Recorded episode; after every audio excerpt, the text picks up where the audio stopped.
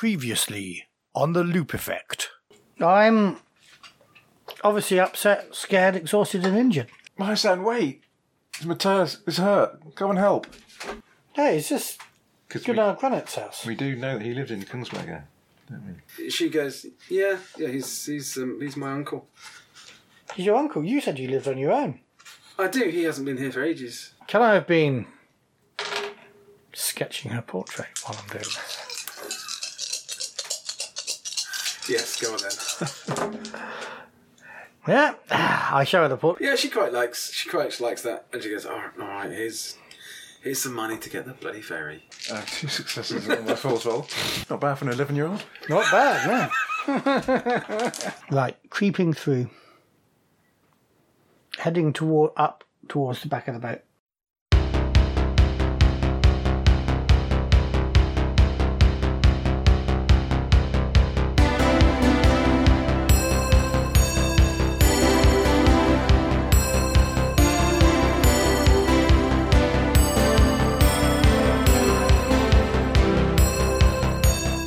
The Loop Effect. Tales from the Loop actual play from RPGGods.org and FictionSoup.org. The team behind the Coriolis Effect.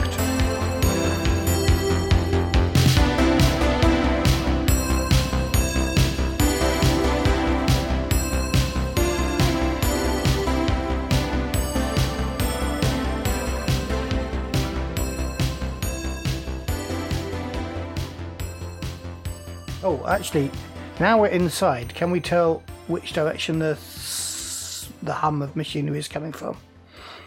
It's coming from the back of the boat. Yeah. Okay. Yeah. So that's where we're heading, anyway. Okay. Right. So you get to the sort of the back end of the ship here, and there's a ladder going up with a little hatch. And the hatch is closed. The hatch is closed. You're the smallest. You go up first. Oh, how does that work? Because I have got leadership skill. But leadership, telling someone else to go first. Mm. Yeah, but no, it gives... It actually should be right behind you. I wanted to read about the leadership skill. And it might... So this ability to make your friends work together to help them focus on a task at hand in difficult situations, to soothe them when they're scared or confused. If you have time with the other kids, you may inspire and prepare them for a difficult situation. You may roll to overcome trouble, and your successes become a dice pool. You see the table below. You may, in upcoming scenes, distribute bonus dice to other kids when they roll to overcome troubles, but only if they do as you say. You cannot give these dice to yourself. So can we try that, mechanic? We certainly can. My lead is heart +1, and my heart is 3, so that's 4 dice. Okay. I have 1, so I get 2 dice to spend. A pool of 2 dice. So basically, if you do what he says, you can draw from that pool. Yeah. Well, I get to appoint them to any of the kids in my gang. Anyway, you've got 2 bonus dice, mate. Yeah. You haven't got a very big gang. It's only me. I don't like you very much. Yeah, but you still can't stop doing what I say.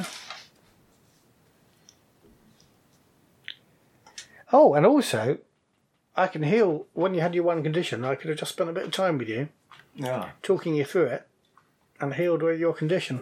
Yeah. Okay. So I think that's it. You don't need to roll lead again, do you? So no, those 2 dice just... You've now given the bonus. We should have done it probably before starting the scene, as it were. Yes. So there's just once per scene, is it? Yeah, I think so. Doesn't say, but would be a bit poor if I think we're meant to do a scene where I say, "This is what we're going to do." Yeah. We're going to go to this place. You got that ladder first. Yeah, so that's what he said. Okay. So I guess you could use those bonus dice either both at the same time or one at a time. Yeah. In theory, can you add them after you've rolled? You rolled, just what I was just checking to see about that. If you rolled and failed, can you say, all right, now I'm going to use that, or do you have to add it before you roll? Yeah, no, because I think I have to give them to you. You may, in the upcoming scene, distribute bonus dice to the other kids when they roll to overcome troubles, not after they've rolled to overcome troubles. But only if they do, as you say. Yeah, okay. Yeah, I think it's that. So go up that ladder and get a bonus dice on your sneak roll or whatever. Okay, yeah. It's like, go up that ladder and have us nose around. Here, have a dice. Okay, so Tane, what's he doing? I'm going up the ladder to the hatch. And have a nose around. Have a nose around, yeah. So can it... Does it have like a wheel or something? Do I open it and unlock it, or do you just push it? There is a wheel thing on it, but I think the hatch itself is not completely shut, so you just need to open it. Okay. Can I just? If it's not completely shut, is there enough space for me to just peek through before I open it? It's only not really. You can't really. see well, I'll see if I can push the hatch open then. Are you going to do this sneakily? I think I will try and do this sneakily, yes, at this stage. Okay, so through dice plus your bonus. Two people standing there, and you go between their feet. You go. Oh, hello. So this is my sneak roll, yes. And you get a bonus die from Matthew, or two. Well, do I want to use those? Well, now? You allocate the dice, Matt, yeah. So you decide. Or do you want to save them for? I'll save them if you're feeling confident about sneaking. Well, right. Four dice. So not four dice. You're going to get three successes. Yeah, exactly. No, I'm not. Clang. So you do it like you do really slowly, and it's like, oh, excellent, this is really quiet, and then it reaches a point where it then just drops. Clang. Like, clang. It reverberates around the entire ship for 5 minutes. So this hatch has come up into the bridge of the magnetrine ship. So this is the front of the windows. There's obviously sort of control panels, a couple of big chairs. There's another door here that leads into storeroom. Whereabouts is the hatch in this? The hatch is there, and it's gone like that. So you come up and you're sort of facing that way, naturally. In the middle, there's some very weird contraption with lots and lots of wires and stuff, cables sticking into and out of it. It's also got many, many bird feeders on it. And the machine looks a bit like an old arcade game with blinking lights and long metallic arms all around it. But it got bird feeders hanging off it. Bird feeders all over it. And there's lots of birds feeding. There are hundreds of birds feeding here. Just about every surface here is covered by bird droppings. There are dead birds on the floor. There's tools lying around. But this machine is humming away, obviously powered by some generator. This is what you can hear that was making all the noise. This room is actually quite warm because of the energy, the heat being driven from this strange machine. And there's hundreds of birds in here, or maybe 100 little birds in here. There are gaps in the structure where the birds are sort of squeezing in and out. And is it mostly all little birds? No, kind of. No, very big birds in here that you can see.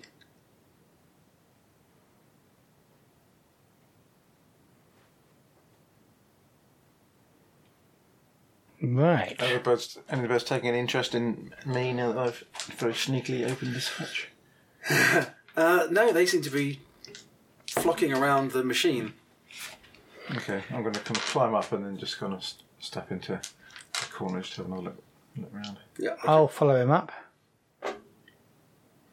Okay. Fine. What are you doing, Matthew? When you come up? Well, I'm intrigued by this machine.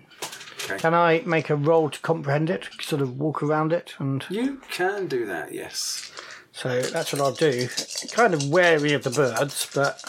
The birds seem totally focused on this machine. And I get one success to comprehend. Okay.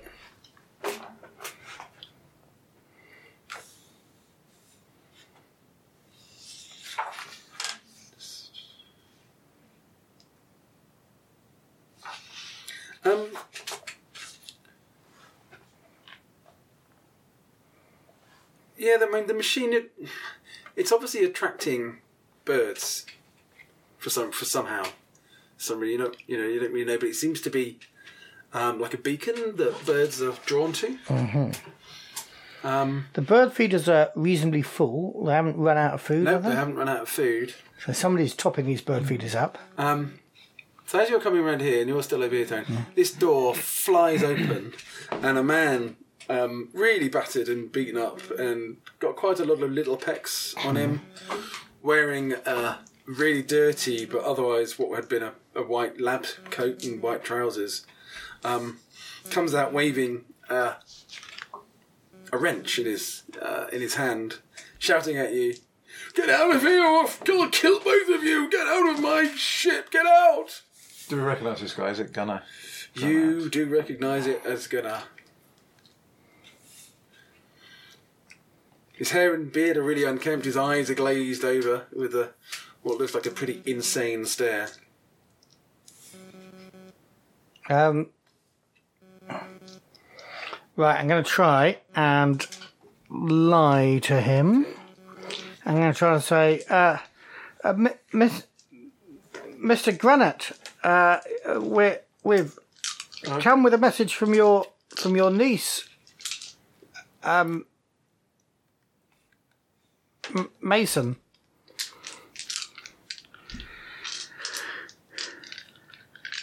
And what is that? Is that a charm or empathize? Empathize. Right, yes. Well, it's a charm, I think, to begin with, but I might try and empathise later on. Okay, one other thing that you notice before you get there. This is a storeroom. Yeah. There is quite a lot of natural light in here. Mm-hmm. There's obviously some sort of skylight gap in there, or a skylight or something. And you can hear that, through and up in that room, the very loud squawks and flutterings of some big bird. Quite close. Yeah.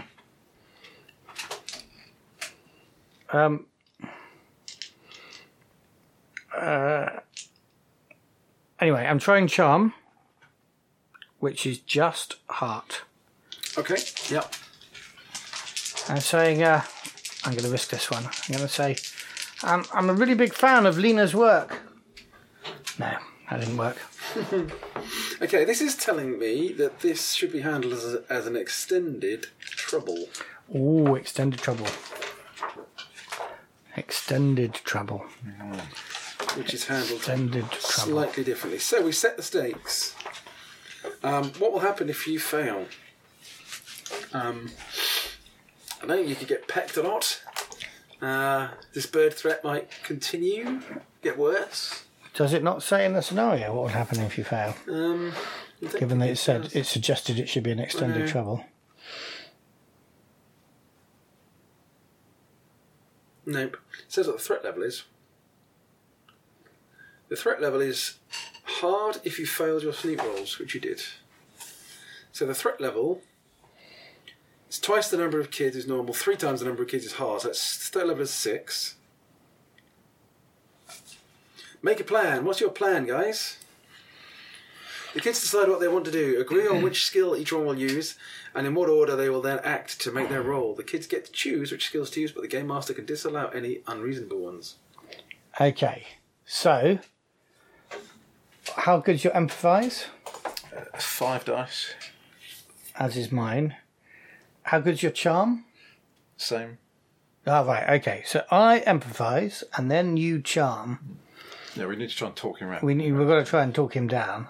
You're not going to... Can't shoot him. Because the stakes is getting chased off the ship and possibly broken. That's what we're doing. And we need to stay on the ship and solve the mystery. So we need to get to him. So when you say 6 things, does that mean that we've got to use 6 skills to defeat the threat level? Of 6 actually means. So, yeah. So you make a plan. Yeah. We then play the scene. So each kid gets a scene to act and roll for their chosen skill. Successes go towards reaching the threat level, but can also be used for bonus effects. If there is time, kid may roll for lead to create a dice pool. okay, instead of adding towards the threat. So if there were five players or something, and one of you wanted to do lead your action, then you could to create a dice pool for the others. Outcome. Each kid rolls once, pushing rolls if they want to, and when all the scenes are over, the number of sixes is compared to the threat level. If the final sum of sixes are less than half, the kids have failed completely. So if you only get three. Yeah. Or less than three. Yep. Less than three. If the number of successes reaches half or more, the kids can check additional conditions to get more sixes in order to reach the compromise. Each additional condition counts as an extra success. You can break yourselves to succeed if you want to. If the kids reach the threat level this way, they will achieve part of their goal. If the kids reach the threat level without checking extra conditions, the kids achieve their goal and overcome the trouble. So basically, you need to choose what your plan is. You then roll your dice, and you need to get between you six successes, or at least four successes. At least four successes. Well, we can do that on four dice, can't we? And your intention of your outcome here is to calm him down and get him to turn off his machine. And get him first of all to tell us what the machine does. What's actually going on? Yeah. Not necessarily turn it off. It might be a good idea, for all we know. But he needs to be aware of some of the effects it's having, and some of the people that are injured. That, for a start, we can mention his niece was injured. Yeah. Okay. Yep. But the outcome is to talk him down and stop him threatening you. And listen to what's going on. Yeah. Yeah. Listen to what you've got to say. Okay. So I'm going to show him my sketchbook. And say, look, we've been noticing birds, and I'll make sure he sees a picture of Lena. And this is an empathize where I'm looking to. Let's work out what you're actually going to do and how many dice you've got to roll before you roll it first, and then we'll do the same for tone. Okay. So I'm basically looking for what is his weak spot? Can I make him do something? Well, for every. If I succeed, I get to ask two questions, like what is his weak spot, how can I do something, what does he feel, what does he want, what will she do, is she lying? And if I get, for each one additional question, take plus die and what's it.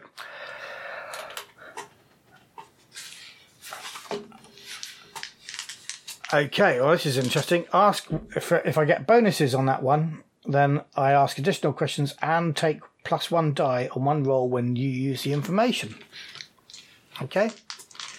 So we'll try and find out what he wants, and then Tony will try and say the right thing to... Okay, I think in the extended trouble situation, that bonus effect doesn't help you. Right. Okay, because if you're using a success to give him an extra dice, which he might not get a success on, you might as well keep the success and add it to your total. Yeah. Cool. Yeah. So I'm looking to get two questions out of him by rolling successful empathize, which will then hopefully give Tony the knowledge of the right thing to say to charm him and persuade him that we're on his side and he doesn't need to chase us off the boat. Okay, so in terms of dice, so you get your empathize skill, your mind skill, and plus two for showing him your book, showing him a sketchbook. Yes, so that's 5, 6, 7. Okay, and then tone, you're doing charm. I'm doing charm. Yeah, just to try and based on what we've learned, get him to understand the consequences of what he's doing. And to try and get him to... And we're not here to stop his work. I guess it's some kind of... Yes, and I think to try and tell him that his daughter's been injured by the birds. And to make him realise that the effect he's having... Niece. Yep. So okay. Maybe what he's doing. And the number of dice that you get there? For me, it's charm, which is 5 dice. Plus, do you want to use the 2 that I got from... I think I probably should. This is probably the time to... So that gives you 7 dice as well. Okay. And then, in the event that you don't get enough, you can then take conditions to earn more successes. Presumably, you can still use luck points to reroll. Yep. So is a condition an extra dice, or is it a reroll? It says a condition is an extra success. Right. An extra success. Cool. But if you use conditions, you can't get the full success. You only get full success if you succeed on just rolling a dice.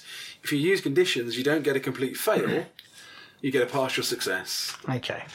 And with using luck points, presumably I can only use luck points to reroll once on a particular... Yes, I think that is right. I couldn't use them both and just keep rerolling. I don't think so, no. Well, how many luck points you got left? 2. All right.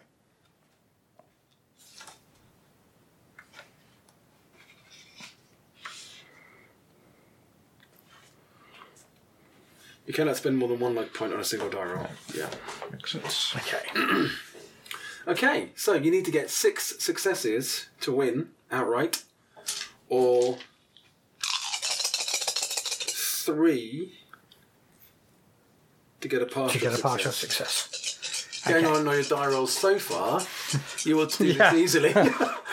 I'll just jump in with one empathy. Don't need to bother with you two. Matt's got it in hand. 1 success. Okay. So do you want to push? I've got a luck point, and I feel we're getting to the climactic point, so I'll reroll. Or bar the 1, yeah. 3 successes. 3 more? No. Yeah. 3 in total. 3 in total. Okay, halfway there. And but also, so do I get any hint of what he wants? I get 2 questions, I think. Yeah. Okay. Yeah. Let's play this out. Absolutely. So I show him the thing, and and say, look, we're friends. I'm really good friends with Mason, and we've got we've got Matt. We've been to visit Matt Tinkerpad. We're just interested in the birds. What's your interest? Are you here for all the birds, or? I'm here. I'm doing what Lena wants me to. I'm gonna. What, this Lena? I'm gonna impress. Yeah, I'm gonna make her love me by doing what she wants. Well, all right. Make love you. She means she's not here with you. I thought she was working with you here. No, she's gone. Where'd she go? That was 2 questions. Okay. And he's still kind of showing him the picture of my son has made him pause for the moment. You can still hear the bird coming through, big flapping wings and loud screechings. The tone. Yeah, but what you're doing, it's people are being hurt. Mason has been attacked by these birds and injured.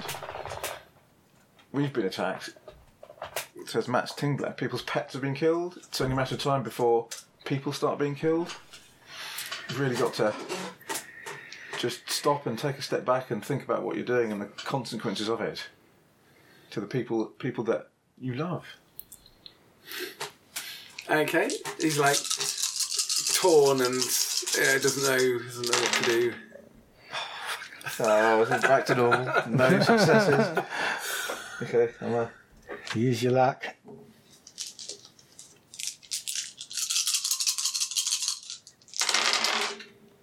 3 successes. I did use my luck. I used it well.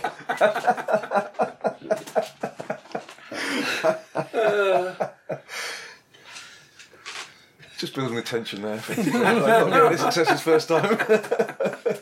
God, 666, for God's sake. Not that I'm in this for you guys to have a bad time, of course. but it feels like you are. Just a nice bonus, if that's the case. So Gunnar kind of stops in his tracks and sort of looks through his, the insanity in his eyes is... You can see there's a glimmer of sanity left back in there somewhere, and you've obviously got through to him, and he sort of feels, Mason's been hurt. I'm hurting people. What? this isn't supposed to happen like this. And he falls to his knees and starts to cry, in effect, sort of starts to break down. And it's not what I wanted. I don't want it. I don't love me. But how? What were you doing? What? This is. You can see the bird now appears in your view and is coming towards this door. Can we shut that door? And you can make a move roll to shut that door. What size bird is it? It's a goshawk, which is the goshawk that large. That she mentioned. Yeah, the big boss bird. I am going to try and shut the door. Move, yeah? Yeah. I failed to do so. Is it worth? I can possibly use your last luck on this one. My last luck point. Try it again. No. My luck's run out. Okay.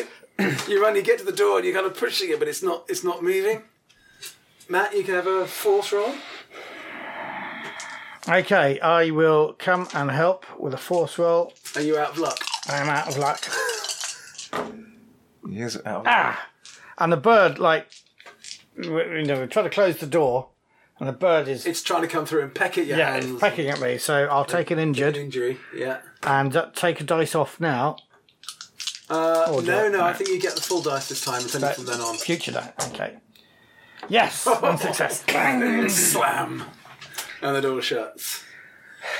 I said, what's with the goshawk? He's vicious. It's the chips made him that way. He reaches out, and you can see on the side of the generator here, there's a big sort of power handle thing. Mm-hmm. And he's like, pull that, before he collapses into a crying... Damn, why didn't I notice the big off switch when I was comprehending this machine? This switch. She switched with off and exit. Yes.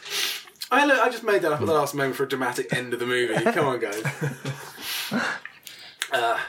This machine powers down. The hum goes off. All the birds that were sort of attracted to it are, they're all full from eating, eating as much as they can. And they all fly away. And Gunnar lies on the deck, curled up in a ball, crying.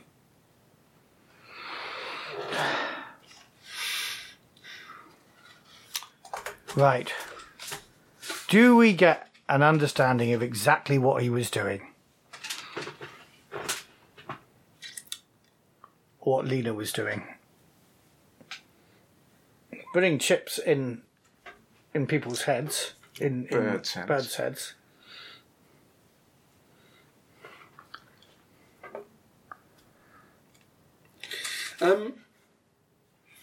So presumably you're alerting some adults to this. Well, I'm just wondering. So we got our full success. You're not going to get any more information out of him, and we're not going to get anything more out of him. No, that's what I was. He's completely broken down. Yeah. So I say, well, we've got to get somebody to look after him. He's hardly eaten.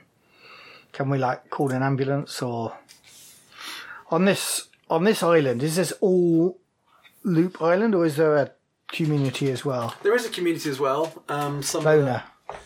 Yeah, and that's inside the. But that's inside the boundary. Sidport. There's Port where we came from. Yeah, and you better find a phone box somewhere. To call for help or get help. Let's phone somebody at Port. Yeah. Yeah? Yeah. So, should one of us stay here with him and the other one go to the phone box? Make sure he doesn't turn the machine on again. Yep, you can do that. Absolutely. Okay. Do you want to stay? You're older. I'll go and make a phone call. Okay. Okay. Cool, yeah. Is the any sort of goshawk anymore? You can see it, but it's high up in the sky. It seems to have flown off. Do you think it'll just turn back into a normal? As with a lot of the other birds, it's been turned off. Flown off now that the device is off. Yeah. So I'll punt back to shore. Head for that. Head for port. Yeah, okay. You can alert the authorities. Who are you? Are you ambulance or police? Well, I'll put it to ambulance. At this point, I'm sure I want to try and explain to the police about army of killer cybernetic birds. So I think I'll just let's go with the ambulance about ambulance. A man with injuries. This man's injured on the blade. Okay, yeah. Police arrive as well, and whereas the ambulance men are going in and retrieving Gunnar, the police are asking, Sonny, why are you over here? It's dangerous over here for young kids. You should stay nearer to home. Yes. Sorry, officer. It's my bird watching.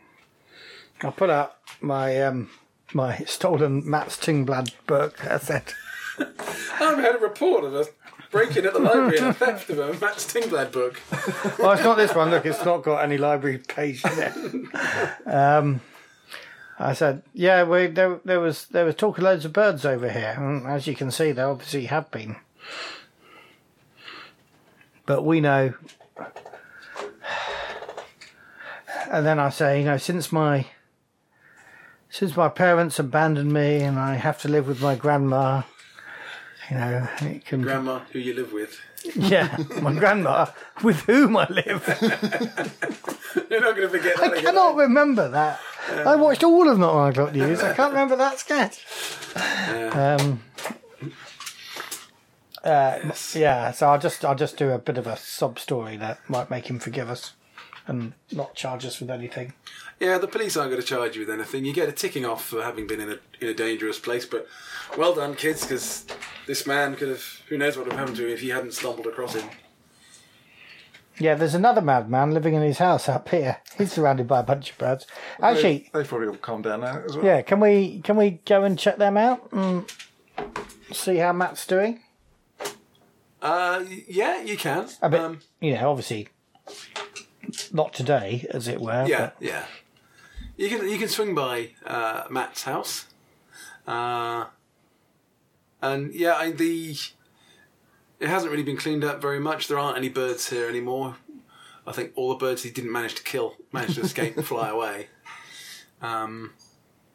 He's still very wary. He's not really opening the door to you, though. He will talk through the letterbox. He's sort of talking about the birds are they know we're onto them, so they're they're cunning. They're doing a different plan now. They're not going to attack now because they know we'll stop them. But. Now we'll tell him because he was suspicious of Gunnar, wasn't he? And we'll say Gunnar Granat and a woman called Lena were doing some sort of experiment, and I don't understand it in the way that you would, Mr. Tingblatt. I'm sure you're cleverer than I am, but it was making the birds go crazy. But it's all over now. Is there Lena? Do you mean Lena? Lena. Oh, Lena. Lena Thalen. Do you mean Lena Thalen? Lena Thalen. I write that down in my sketchbook. Yep. If she's a genius scientist, Lena, then yes.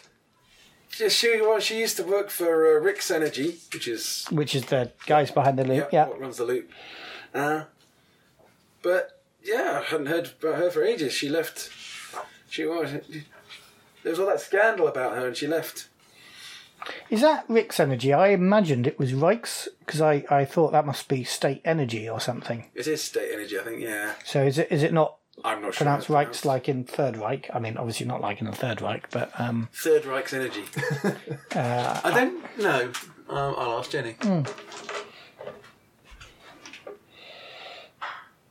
Anyway, so so he was. I think he might have been in love with her.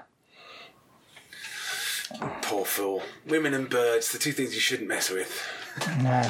That's about the last thing. Particularly the two-legged variety. No, that doesn't work, does it?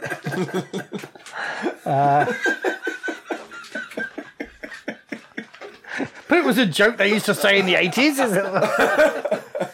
That's why they left it in the 80s. And also pop in on Marson and tell her the state we found her uncle and that he's in hospital, but he might be coming home soon. Yeah, okay.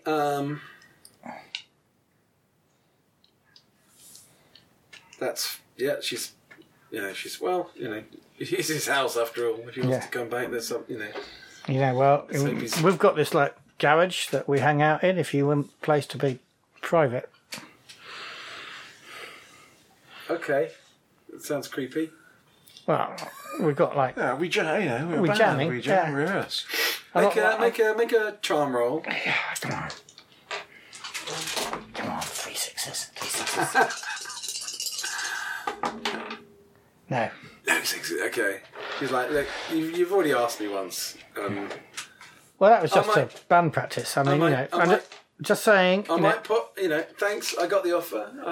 I may well pop in. If your uncle gets too much, just, you know. Should we go back to the ship and dismantle the machine in case?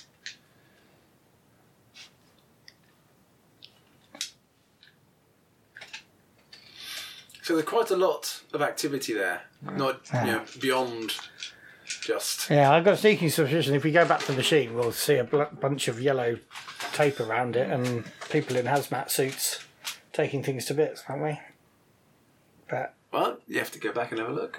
Yeah, let's go back and have a look. Just for the shot of the people in the hazmat suits taking it all to bits. There's no people in hazmat suits, but there's no ship either. Oh. Take it away.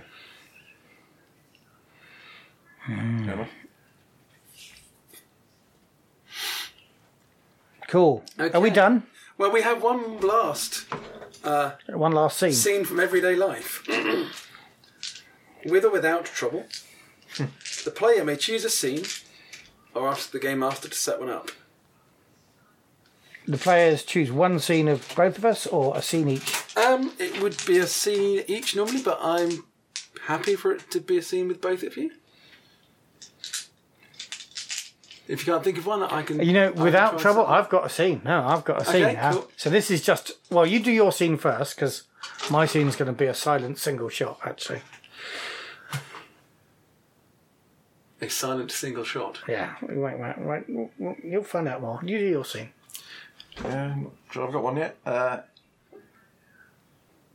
just going to go home. I can't see my sister. Okay. Try and be empathetic about her cat. I can't say. Okay, you get back and your mum and Amanda are sitting on the sofa, both looking really quite cheerful and happy. And in each of their lap is a little ginger kitten. I knew that was happening. Did you?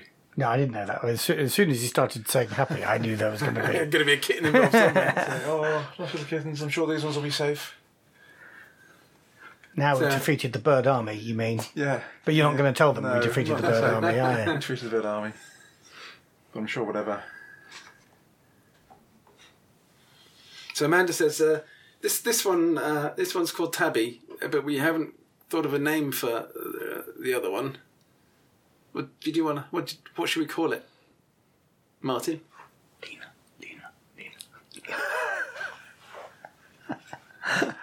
It's hang on, give me a dice. 1, 2, 3. It's a boy. It's a boy cat. Gunnar. Yeah. Gunnar. That's a rubbish name for a kitten. It's a... When he'll grow up into a cat, won't he? Make a charm roll, Tane.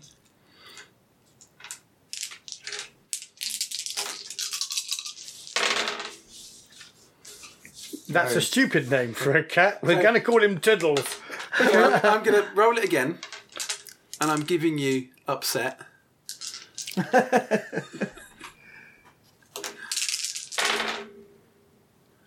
And she goes, all right. And I go, well, you chose the name. You asked me for a name, and I chose Gunnar. I like her. And then your mum says, okay, no, Gunnar. It's a lovely name for a little cat.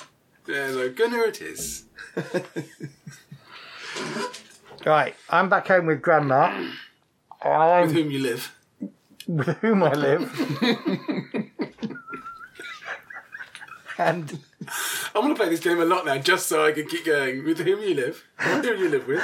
And I'm like, I think Grandpa died before I knew him, but she's got a bunch of his stuff, and I'm going through his stuff in these cardboard boxes. Grandma comes and asks me what I'm looking for, and I say, I'm looking for his old binoculars. He said he had a pair of binoculars. Oh, he did, yeah. There must be in this stuff somewhere. If not, it might be in the loft. What, in the loft of our block of flats? In the roof space, yeah. In storage, then. Top flat. Top flat, yeah. We lived in the top floor flat before we had the loft. Okay, yeah. I'm going to look for a pair of binoculars. Bloody funny, now was it, Matt? Is that an investigate roll or? You're looking for the for binoculars. Yeah, okay. So I have an investigate roll. And I discover them old and dusty. Yeah, big old binoculars. Sort of 1940s, excellent, robust, chunky binoculars that that he used during the war. He would have done if Sweden had fought in the war, but they didn't. So that he didn't use during the war. Didn't use. They didn't, or he might have used looking at the war from from Sweden. Long way away. I guess Sweden might well have done things like oh gosh, yes, because they were doing all the Red Cross parcels and stuff like that, weren't they? They remained neutral, yeah. But I guess they weren't certain that the Nazis wouldn't invade, or the Russians. So maybe he used them to watch the coast. Oh, well, the Russians bit on the north. Finland was full of Nazis. Yeah, Finland. The Nazis had helped Finland declare independence from Russia, I think. So Russia attacked Finland. No. Well, I think this is well dodgy, and any Scandinavians listening, feel free to collect us. But I think Finland, not collectors, had been collectors as well. Take us to a nice pub or something, but But I think Finland had been a kind of Russian dominion for years. For about it was 20 years before the Second World War. Then there'd been a bit of a civil war, and they'd kicked the Russians out, and then, or they hadn't quite kicked the Russians out, but then with the help of pre-war Nazi Germany, they did. I only say that because Tove Jansen was a communist, but her dad was a fascist. Okay. Because of... anyway, that's by the way. So anyway, these old wartime binoculars, whether or not they were used in any war or conflict at all... But they are. Slightly... He might have used them on the ship where he was taking Red Cross parcels to different places. Anyway, so I then go there and I say, "Oh, thanks, Grandma. Can I borrow them?" And she kind of says, "Yeah. What are you doing?" And as I go out the front door, I go, "Going bird watching." Roll end credits with my book. End credits. Cool. Excellent. Good. I like that. Yeah. I kind of want to play the rest of the campaign now. Our form was Sonari's in here. Cool. That was good, yeah. Impressions, thoughts? So my first impressions are... Well, there's two slightly conflicting impressions. One is... You didn't roll the dice much at all. I didn't roll it once, other than deciding what sex the cat was. These were so is a fundamental difference here that the rule book says, because I've got the rule book but I haven't read it yet, that this is more player facing than other forms of the Zero Engine. Yeah, I think it is. It doesn't so explicitly. It doesn't say it explicitly. It doesn't explicitly say that as it does for Simbaroon, but there is no. It does specifically say. Don't roll dice for NPCs. Just narrate what happens. Right. So there is nothing for me. There is no dice rolling for me. And our dice rolls are meant to generate the trouble that a NPC might have, isn't it? Like, yes. So if we fail on our dice roll and get injured or whatever, that's instead of us failing on our dice roll and their effect happens, and then you rolling on somebody else's. On GMC's character's dice roll, and then they injure us, isn't it? Yes. So it is. Yeah. I think they've adapted it to be more player facing than other versions. What about, well, Mutant Year Zero? Yeah, no, it's certainly more player-facing than Mutant Year Zero, yeah. And definitely more player-facing. So I like that, and I like how versatile the system is. Yeah, I like actually the fact that there's no combat, and in fact there's no real prospect of there being combat, which kind of does make it different how you approach things. So when we went into that ship at the end and the crazy guy came through with a wrench, in other games you would think, actually, this is likely to end up in us fighting him. But this actually is not going to be a possible outcome. No. Because we're 11. Because we're 11 and 13 years old and we haven't got weapons. Yeah, if it was going to end up in a fight, it'd end up with you running away. Yeah. So I quite like the fact that it's, actually, I'm not sure how we're going to resolve this. Okay, yeah. And actually, fundamentally, I think it makes it quite easy to work out how we're going to resolve stuff, because we're either going to run away Or we're going to engage them in conversation, aren't we? Or find some wheezy way of pulling them into a trap or something you might have laid, or you know. Now I'd like to have read the skills beforehand more and done stuff like take leadership. You know, I just took leadership because I thought, well, we'd already decided I was the oldest, so I thought I probably ought to have a lot of leadership, but I didn't really understand how it worked. Now I understand how it worked. I'd have probably. Well, I could only still have one because it's not a what's-it skill, but, I might have rearranged. You'd have used it more. Once you play, you realise what things are most useful. So Comprehend and Investigate I didn't take at all, but actually used them a lot. Yeah. Okay. So, well, I was kind of using Investigate as a substitute for Observation or something similar. But there's another thing, that's what I was going to say about the mystery element. Because it's player-facing, and there's nothing to stymie us apart from us not working out the clues, I think generally, it doesn't have a spot hidden skill because actually you're meant to narrate what we find. As long as we say we're looking for something, generally you probably shouldn't make a dice roll to see whether we find it. You should just say, well, you look. Yeah. Unless of course there's an element of risk or trouble around what we're looking for, do we get buried in a tunnel having found the treasure or whatever, and then have to find another way out or whatever. It's an interesting one because, for example, when I made you do a investigate roll when you were riding down to the library and so when you rode back again, both of which failed, I only did that. That was something I could have narrated, actually, because all I was going to do was have you spot more dead birds than normal. To add the atmosphere and build atmosphere. The tension. But so that's interesting. I should have just done that anyway. Yeah, you should, shouldn't you? Why bother? You should have, because you wanted to do that to build the tension. Yeah, but then actually rolling a dice roll when you've been asked to do an observation and then not knowing what you've missed can add to the tension as well. Yeah. So there is a balance. Maybe sometimes you would roll a dice, and other times would you just narrate. Yeah, I think that's how we'd roll the dice, but I get the best of both worlds. There might actually be an impact. It is that thing about because none of your GMCs are rolling dice. It's almost like saying this will define the behaviour of that GMC. Yeah. So it may well be that you'd roll a dice if you thought, well, what would, like when Mason was actually watching us. Yeah. What would she do? Let him roll her, investigate to see whether he spots her, and if he succeeds, maybe she'll come across and talk to us, and if he fails, maybe she'll run away. Yeah. There were a couple of things in here, because it's a written scenario, and I only read it through once, and I can't remember the last time I did run a written scenario. No. 30 years, probably. How cracky. First time, I almost never do it, because I always prefer to do my own stuff. So there are things that errors that I made in that, one of which was if you got attacked by the birds at the nest, she was supposed to come and help you with her dog. And then she says, come back to my house and clean up. So I kind of missed out on that. The other point, which is only a bit of sort of colour, is she's obviously hiding out there. I'm not sure in the background whether actually Gunnar was there when she came back or not. Right, whether she's run away from Stockholm.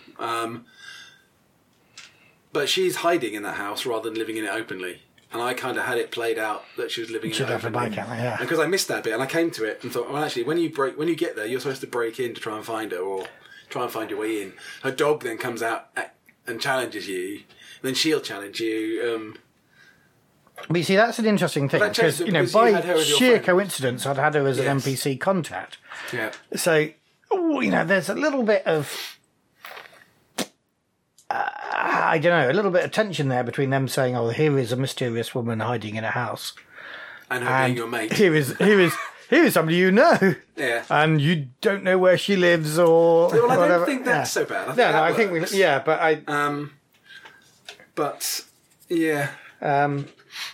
but yeah, that's an interesting one because you talked about her maybe coming to rescue us with the dogs. One of the reasons why I didn't move and was prepared to be broken is I thought there can't be just the option to run away. Something else, I thought something else was going to happen. Yeah. But fine. It was great. It played out. Well, yeah, I think, I was determined to be broken, but I was determined to be broken because I thought something else is going to happen. Surely there's got to be another option than simply running away. Yeah. Well, there wasn't at that point because you'd actually learned everything that you were going to learn from the nest. Except there was. She could have rescued me with the dogs. But then you... I might still have been broken, but... As soon as she went away and I realised that actually she should have probably come and helped you, it was quite easy. Because I deliberately didn't want... I wanted to make you make a roll to see whether you recognised who it was. Yeah. And I'd already worked out in my mind, because they don't mention it in here, about her bike being bright pink. Cool. But her bike is bright pink, so if you would have recognised the bike rather than, that's my bike. But then, having done that, that gave me a really good way, with some good rolls for you to follow the tracks. Mm. Oh no, I didn't. As I say, I had no problem at all with how lost all the tracks are. Yeah. How the hell are we going to find a pink bike? Oh, it's there. No, I like that because that would be just like in Stranger Things TV. Yeah. Oh no, tarmac! How are we going to find the bike now? What? That bike over there? Exactly. Yeah. So that worked quite well. Yeah, it worked very well. I like it, and I just I like the way this system is so adaptable to very different styles of play. Did we miss any clues? No, I don't think so. You thought we would? No.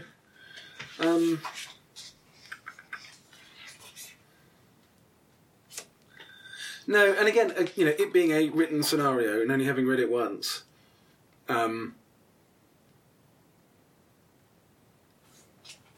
There are certain routes you can take to get to particular clues, and there's obviously it sets up for more than one route to get to those clues. Yeah. But getting to the library, which was an entirely justifiable thing for you to do at that point when you first did it, because the book even says, well, you can either go, the clues take you either to Matt's Tingblack's house or to the library. And you chose to go to the library, which is absolutely fine. But then on the information about the library, it says, the first thing that it says about information is, you can find out that the Magnetrine ship with ID code yada yada was previously used to transport, well, you don't even know there's an Magnetrine ship at that point. You've got no idea there might even possibly be one. No. So I thought, okay, how do you get the clue for that? And I think the clue for that comes from the nest. Yes. And you could get to the nest if you followed the birds... But then you're quite a long way away from the birds. So I like the way that first bit with the birds played out. Mm-hmm. But the way I played it out, the way you played it out, didn't really give you the opportunity to follow it to its nest. No. If you were ever going to follow it to its nest. And the other way of finding the nest was then going to Matt's house or to Myson's house. And then from there you can get to the nest. So I think for me the only problem is it's a written scenario, and obviously having read it once I had an idea, but there were obviously points of detail that I missed, which you might have played differently. But it's interesting that I haven't read this scenario, but from what you're describing, it doesn't do what my favourite pre-written campaign ever does, which is the Dragon. Well, which is pretty much everything written for Knight's Black Agents in scenario. Yeah. Kind of says, here are the scenes. You're probably going to start off with this scene. And here as a choice of capstone scenes at the end where, you know, different conclusions happen. But the other scenes you can play in pretty much any order, and they're really carefully written to say, you know, this one can be led into from this scene and this scene and this scene, and it can lead on to this scene and this scene and this scene. Yeah. But it, nothing has that thing where, you know, why am I finding out about, you know, or if it had said a thing, it would say, you know, you noticed the school project you did on shipping or something that's got that boat in it in a way that would, you know, that would just remind you about the name of that boat. So they're my favourite detective stories because they work out really well on. So I think it was, you know, not wanting to be a bit critical, I'm not sure it's the greatest scenario ever. It seemed to play out pretty well. I think a lot of the pleasure I think in this game is not so much the actual scenario itself; it's the colour around it and the character bits around it, like, you know, Grandma who I live with, and you know, all these other little bits and bits. And it's good as well when we fail to succeed and, you know, something happens because of our failure. I imagine it would be. I was thinking, when did that happen? The other thing I was going to mention, how do you think the extended trouble thing worked at the end? I quite like that, I think. To play out the final scene. Because it completely takes away the sort of blow-by-blow element that we're all very used to, but it replaces it with, as you say, a more strategic, we're going to talk him down in this way, I'm going to talk him down in this way on the back of that, and this is the number of dice we get to do it, and we either win or lose, or, you know, draw somewhere in the middle. I mean, actually, you know how many successes you need at the start for the whole thing to do it. I think I quite like that. Actually. Yeah, and I think what, you know, there's that dodges the final battle kind of thing. It's a tension device, isn't it? Mm. So, you know, there we were. Yeah. You know, he'd got we were three successes short of success, and he had the option to turn his luck and just do that. Yeah. I think now I know that's how it plays. This is why I think you definitely need to have somebody with leadership, and what we need to do is the planning scene. Mm. Yes. Where we therefore needed to have a bit, ideally, I'm not saying it was a failure on your part, it might be a failure on the scenario's part, we needed to know a little bit about what we were going to discover in there. That is to say, a madman rejected by his lover, so that we could say, okay, so we're gonna sneak in, that's a set of dice rolls, you know, bloody can get us in there, somebody else can confront him with, find out what he wants, and somebody else can, you know, show him the picture of his wife or whatever. And we do those things. I mean, we have a scene planning that, and then with somebody making leadership roll to see whether we get an extra couple of dice on that. And then we do that thing. Yeah, because, I mean, in the background, kind of before the scenario actually starts, in the background, it explains where Lena fits in, where Gunnar fits in, why Gunnar is doing what he's doing, how she feels about him. So it doesn't at any point say, you know, after the clues at Gunnar's house, where you find the diary, which I didn't know whether you'd pick that up or not. You know, when I just dropped it into the thing, I thought, they must pick up. I kind of registered it at the time, but then it slipped out of my mind, so I was glad you brought it up again. Yes. Oh, yeah, actually, that's going to be quite important, isn't it? So, because what you could have done, and what it doesn't say stated here, is you could go back to the library and search Gunnar Granat and Lena, and then find out about Lena's departure from. I tell you what we want to do. We want to build a bloody public library on this. Like, I'm not breaking into a bloody school every time you want to look at. It's quite cool. I like the fact that you had to do that. Yeah. And there's quite a bit of background. I quite like the fact that we might do it in 4 scenarios. Them muddling kids. But then there are. So this also provides. So Matt, I'm banning you from reading any of the background. Any of the background. So what? So do not read any of chapter 7 onwards. Okay. I think the rest of it before that's probably okay. Yep. So chapter 6 has got a bunch of vehicles. And that's all right. That's just general background. Chapter 7 starts talking about things where things are happening, and there might be some weirdness going on. Actually, chapter 6 suggests I ought not, because that's called The Mystery, or is that just Oh no, that's just that's telling us how mystery works. That's telling you how to play it. Yeah. Okay. Yeah. I wouldn't mind reading that then. Yeah, but so okay. Just so don't read chapter seven onwards. Because if I'm potentially going to play some more of this, which I'm more than happy to do. Actually, I quite enjoyed that. It's a bit different. I do quite like rolling dice, even when I'm refereeing. Yeah. I can get over that. Well, you're the one playing Simbaroom. I know. Sorry. So, yes, don't read anything beyond Chapter 7 onwards, because there's stuff in Chapter 7 that is I will draw upon to expand on the scenarios, which might have happened in this one if things had happened differently, but they didn't, which is fine. But I can save that for another scenario. Cool. Shall we turn the recording off now? Cool, I think so, yeah. Bye! Bye-bye, everybody! Bye!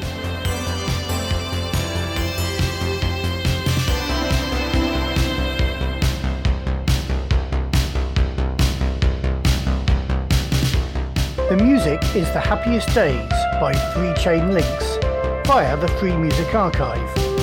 Typefaces are Code by Fontfabric and iDroid Bold by Pixel Sagas.